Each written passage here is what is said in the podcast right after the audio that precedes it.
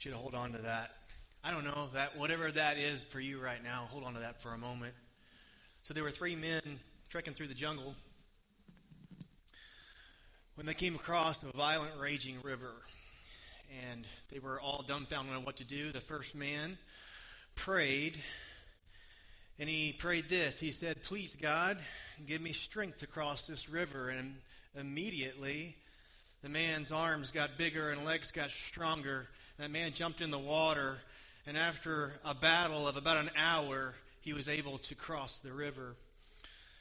The next man, he saw this, and he prayed, having learned a little bit. He said, "Please, God, give me strength and the tools to cross this river."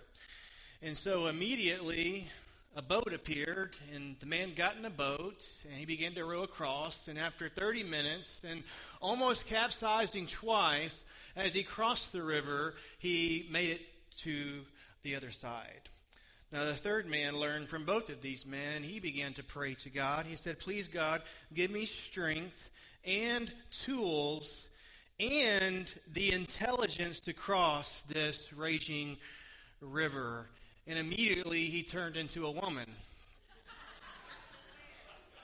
It's not done yet. I'm not done yet. Before you walk out. And she looked at the map. She walked upstream 200 yards, and she walked across the bridge to the other side.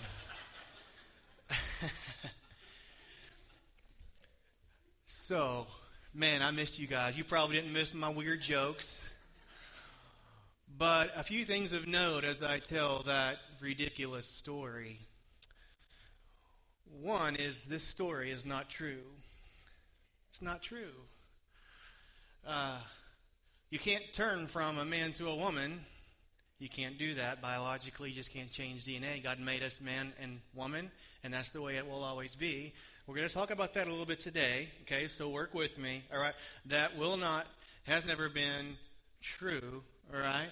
And it may or may not be true that women are more intelligent than men, all right? Depends on your perspective here. And so the first thing of the two things I want to talk about out of this crazy story is that the story is not true.